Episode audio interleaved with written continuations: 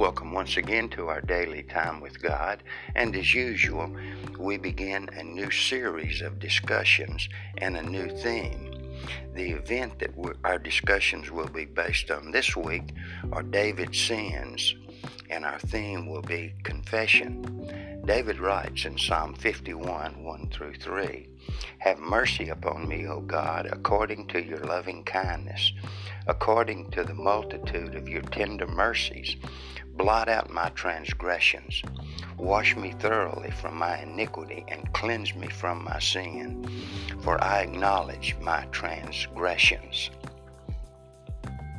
Thinking back over his life of lust, Augustine cried out to God, "I want to call back to mind the carnal corruptions of my soul, not because I love them, but so that I may love you, my God.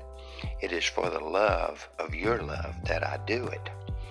For King David, passionate plots overruled holy devotion, and a murderous cover-up overshadowed his kind-hearted commitment.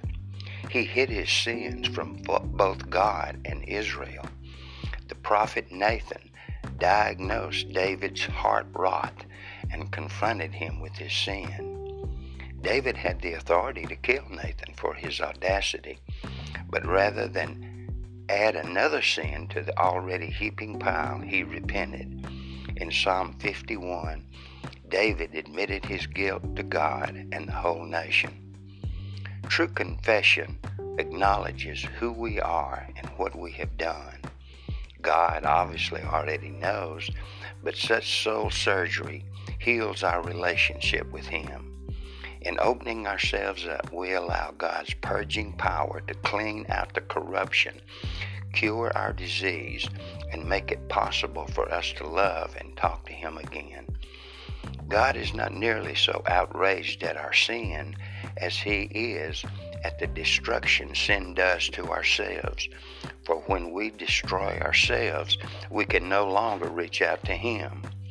On the cross, Jesus died completely, cut off from his Father in his hour on the cross. Christ sacrificed his own emotional bond to restore ours. Though our sin continues to break our bond with God, confession renews it and makes us emotionally strong. As long as we have the grace of God, failure is not final. Thanks again for listening to our daily time with God, and pray that you'll tune in every day and be encouraged and blessed as you continue to rejoice in this day that God has given you.